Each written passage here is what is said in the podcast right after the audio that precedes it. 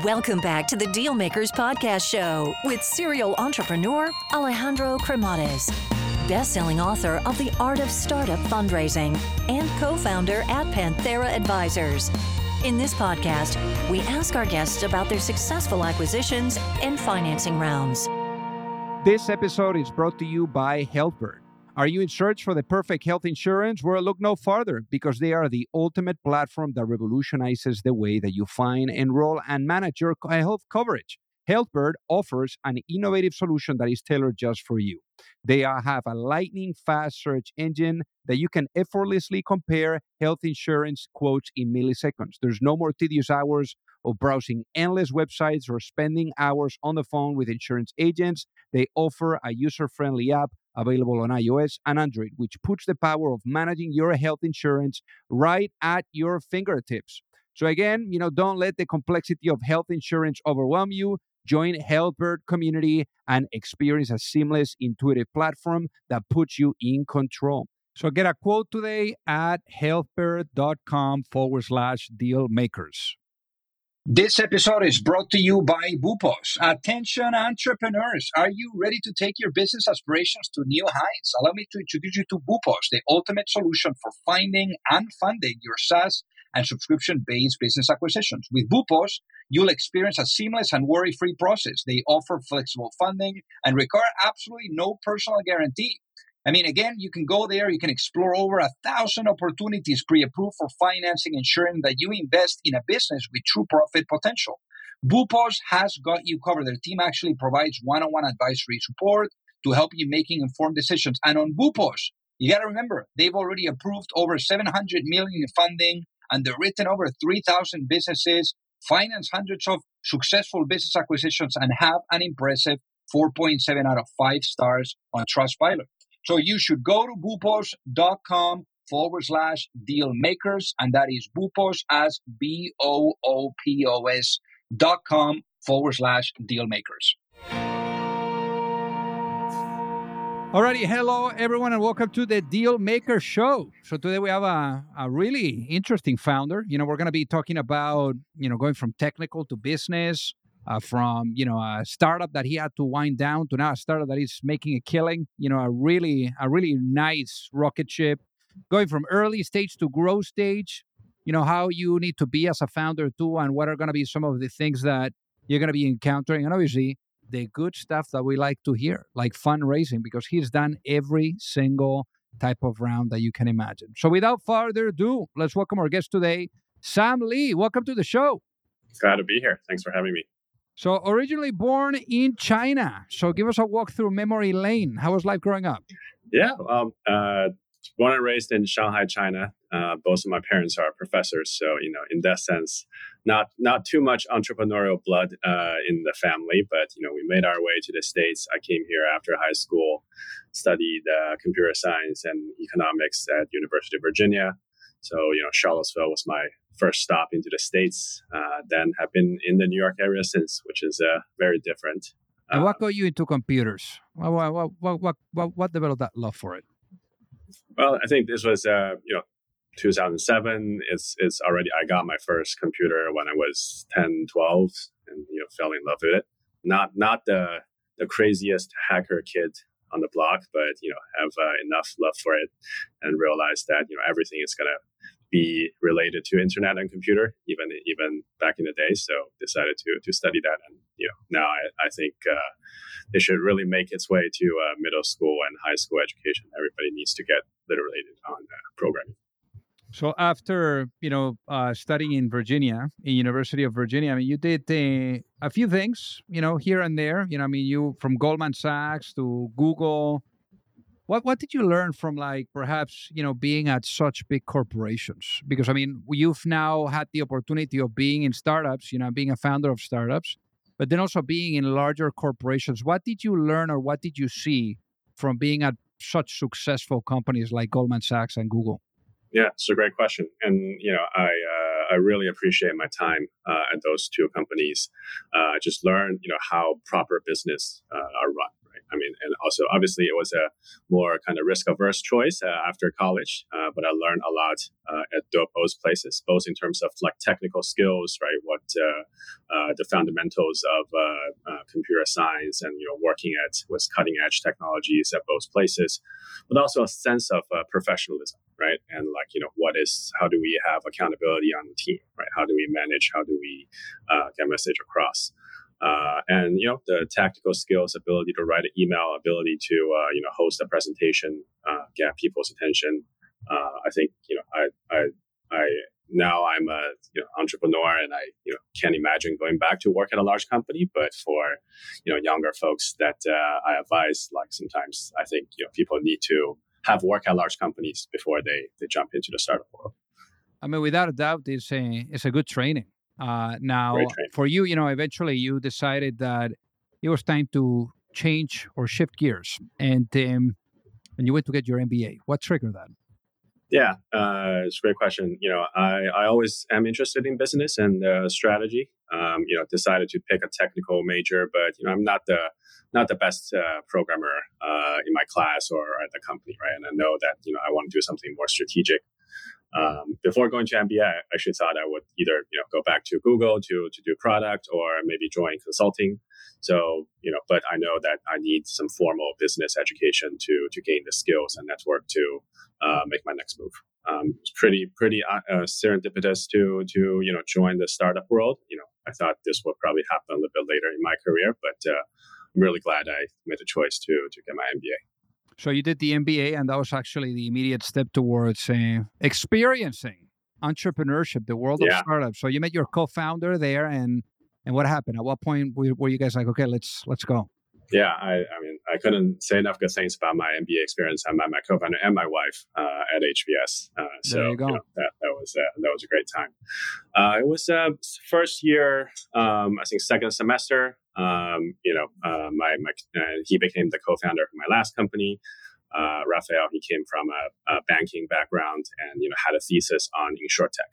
Um, so it was like Sam, uh, you know, you, uh, you, you come from a technical background. Uh, let's do this together. So we started Zinc platform, you know, in the uh, innovation lab uh, at Harvard uh, when we were MBA students.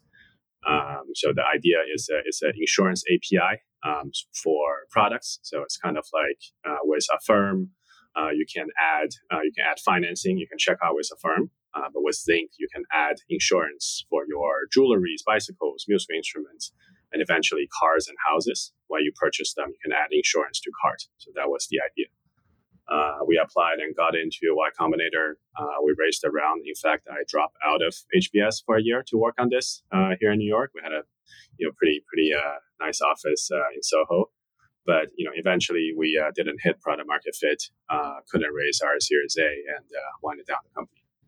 So what what do you think? Why do you think was that the case? Why do you think you know you guys were not able to uh, to achieve product market fit? Because I mean we're going to be talking about you know the the successful company that you've started now uh, most recently, but but I like to to see if, if if there's any reflections there that you can share you know with some of the audience because as they say you either succeed or you learn, and I'm sure that uh, what you got away you know from this experience, I'm sure it was extremely useful for what you're doing now.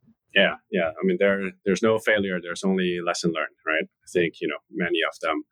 Um, you know, we had a very good thesis, right? And there were, uh, in fact, right now, other companies that are doing similar things and became more more successful. Um, but I think we made a series of uh, execution uh, mistakes, right? We didn't focus on really honing in on that product market fit, uh, like you know, which is, which is the vertical that we want to get in. Uh, we started kind of spreading ourselves too thin into different verticals before we really were able to find you know more more direct product market fit and therefore revenue on the the first demographic that we went in, and we also you know scaled uh, prematurely, right? We we we have a product we start to get some tractions you know and then we kind of hit a hit a bottleneck and we couldn't make more deals.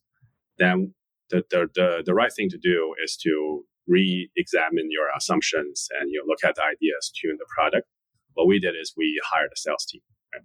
and that's that's a very important lesson. Uh, if if the founders couldn't do the sales couldn't get to the initial tractions like you know getting getting uh, a sales force in is not going to help solve the problem because you're still in the product market fit stage, which is frankly the only thing that matters for, for early stage companies.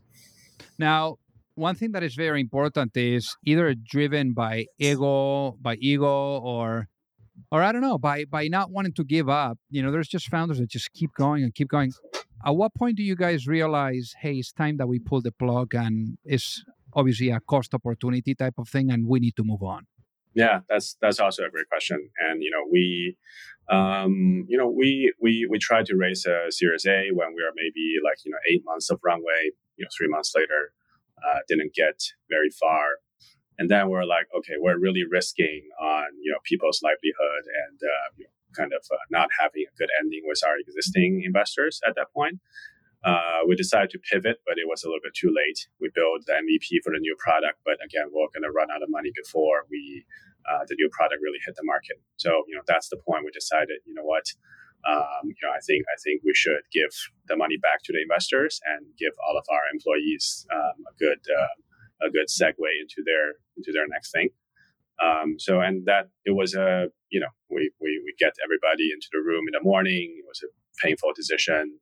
Uh, and, you know, it's something that uh, I will not forget and I don't want to make again, right? It's like, it's, this is the first time, obviously, in a small scale, everybody's fine.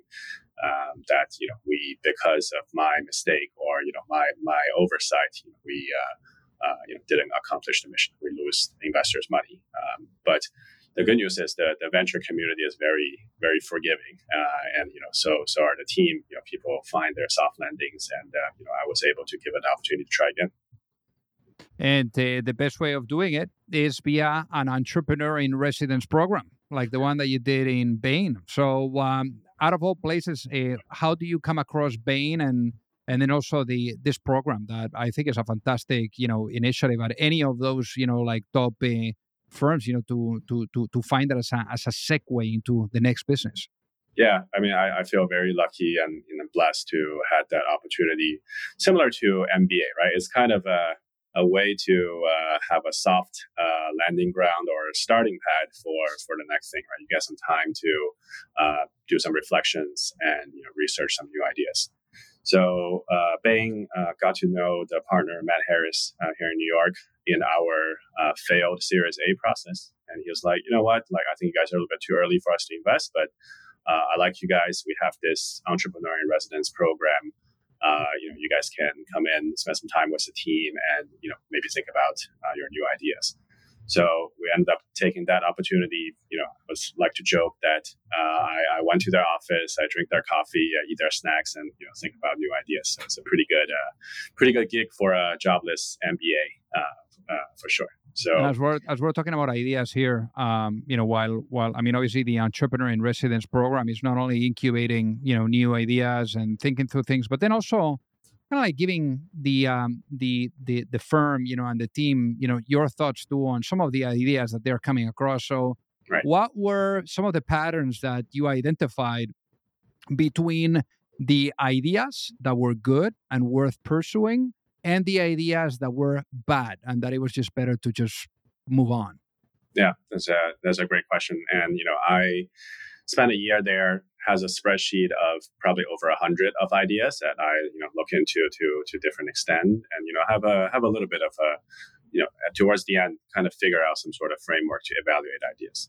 I think there there are a couple of things that are important. You know, one, I think you know we we are probably you know as people coming from from business school like more interest more familiar with like a venture backed setup uh, there are many ideas that are in that category, but there are more ideas that are in a kind of more traditional business uh, set setup, right? Small business ideas.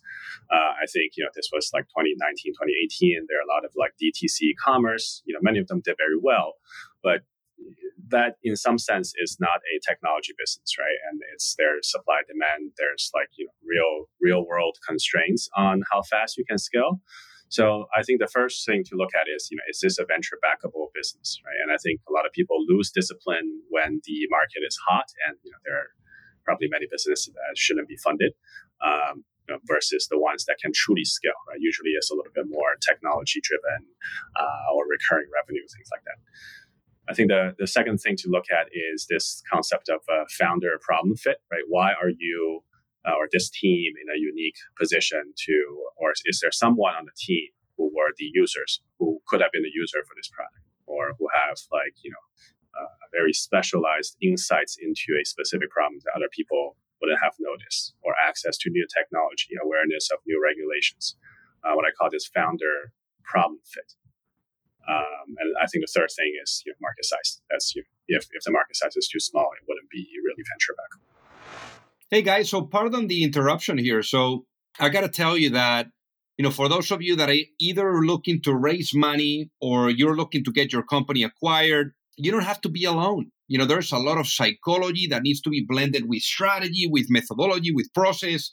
And it's very hard. And already doing your business alone is super, super difficult. So I remember, you know, back then when I was an entrepreneur, I kept really experiencing the challenge of either knowing or finding the right type of access to the right type of investors or really understanding what was the right type of guidance you know that would carry me through the process whether it was with seeking money or with going through the acquisition.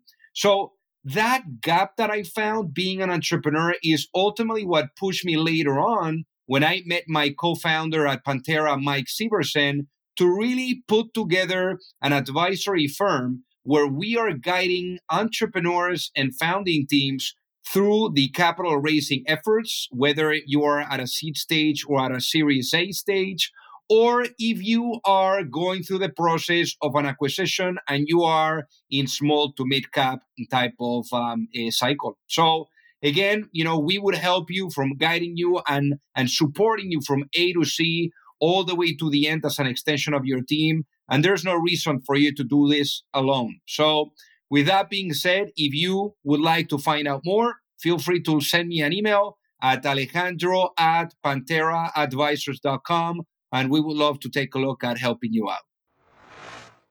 So then, while you were there, you know, obviously the idea of Thoropass came knocking. So how did the idea come to you and and then you were like, my God, I gotta go at it with this one, you know. Yeah. And, and then and then how did you brought it to life? What was that journey like? Yeah. Um, so you know, this compliance bit was a pain point that I experienced when I was running Zinc. Um, you know, we uh, were doing fine until we started selling to any large customers, and they said, "Okay, can I see your information security policy?" I'm sure you have gone through a SOC 2 process, right? Can I see the report? And we're like, uh, not, not sure what that is. I'm gonna, you know, quickly Google and you know figure out what I can do. That was the first exposure I had to this com- information security compliance problem set. And then we eventually decided to do a SOC 2 audit. I thought it would be a, you know, pretty straightforward six weeks max process. Six months later, I still don't have the report in hand. I find myself spending a lot of my time and my engineering's time, you know, trying to hack together an information security program uh, and the auditors that we work with, they have Excel trackers, SharePoints, basically very manual processes on doing this. So I wish there is a Carta or a JustWork, um, you know, equivalent for information security compliance, which didn't exist at the time. Um, so I, I, knew that this is a pain point because I am the persona that you know Thoropass, uh, which back then were known as Laika, uh, sold to. So that's uh, I feel very lucky to be the persona that I'm selling to, which kind of checks the product market fit, give me a lot of uh, confidence on that in the early days.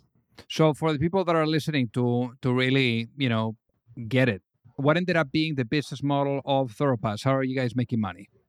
Uh, we are a subscription business, uh, and you know our customers are technology companies, fintech, SaaS, health tech. You know, there are also some traditional businesses who are in the market to become, stay, and demonstrate compliance to a variety of information security frameworks, um, SOC 2, GDPR, HIPAA, you name it. Uh, and we uh, a, it's a SaaS model. Uh, you pay for an annual subscription. There are different pricing tiers and you know different uh, selections of uh, frameworks that you can add to your package. We also have a series of features that we charge um, on top of it. And uh, how was that journey of uh, doing a rebrand? Because I mean, as you were talking oh. about it earlier, you guys uh, came out as Laika, and then you know all of a sudden now you're a Thoropass. I'm sure that was not easy. So how did you come up with the, you know, one day, hey, we gotta we gotta change this name. Yeah. Uh, so it's a good question. I think we uh, we like the original name. Uh, it is the dog, the first dog in space. Uh, it's a, you know, we're kind of in the cybersecurity space, and it's a cyber dog, so we, we like it. But um, you know, frankly, we didn't put uh, too much thought into it when we first picked it. So, which means there are uh, practical and uh, kind of more philosophical problems that starts to come out once we gone much bigger. Uh, you know, the, there, there's not like a very deep connection in the name with uh, what we do. And uh, there are also like SEO collisions on a, from a search perspective. So, you know, we decided to, to rebrand, you know, and, you know, there are other things that we want to do for a rebrand. And halfway through that process, we decided, you know what, it's time to, to pull the trigger to, to find a better name we came up with uh, thorough pass like thorough stands for thoroughly uh, which indicates kind of the fashion that we do for compliance pass is the, the shortest um, distance between two peaks of a mountain. Um, the thorough pass help you get from point A to point B on your compliance journey. We really like the, the new name. Now, how much capital have you guys raised to date for Thoropass? We have raised uh, 98 million uh, over four rounds of financing. And no surprise that one of the investors is Bain. Yeah, Bain has been supportive uh, from day one, and uh, you know they uh, they, they, they have a great presence here and uh, really love the, the, folks there. So you've done all types of rounds of financings. Uh, you've done, you know, early stage rounds. You've done, you know, more on the growth stage, you know, side of things. So what have you uh, learned really? I mean, as, as you're able to reflect and, and you're able to share with many of the founders that are tuning in now, what have you learned in the journey of raising money and how those expectations have shifted as you matured from one financing cycle to the next? Yeah. Well, I guess to summarize, it's uh, art and science, right? And you you need both uh, for it to work. Um, you know, I would say uh, in, the, in, the, early days, right, it's really about product market fit and you know the people, the the um, find the investors that trust the team, like the space, uh, and you know are confident about your ability to execute in that space. I think there were, you know, when when we fir- were first started, right, there were some sort of like rule of thumb. You need a million ARR to raise the Series A, or you need X Y Z traction to to do the seed, right? And you know, I, I have seen many people trying to look for those rule of thumb uh, metrics to to justify um, you know their fundraising journey. And you know, I, I unfortunately there's no such shortcut, right? You kind of need to know that you there you could be hitting product market fit without getting even close to you know 1 million AR, or you could hit a million AR but still don't have product market fit. So I think that the early stage rounds are really about uh, getting people convinced that you know there is something here, there is this market deserves a new innovative solutions uh, in there, uh, and you guys are the right people to execute on that strategy. The later, the more later it goes, it's more about the go to market flywheel. Um, so it's uh, do you have the ability to um, you know compete uh, in the market? Uh, is there enough room for uh, you to grow into? Is there you know potential upmarket uh, strategies that you can go into? So it's much more number driven, unit economics, uh, growth rate, margin, retention, like all of those SaaS metrics starts to become much more. So then, for you, obviously, as we're talking about the different expectations and how you were going from one round to the next. Also, how has it been for you as a founder?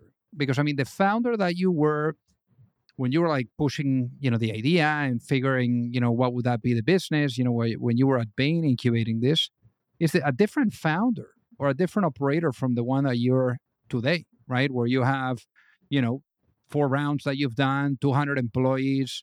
I mean, you've had to grow along the way too in the same speed or, or or even better speed that the company so that you were not outpaced so how have you managed to do that?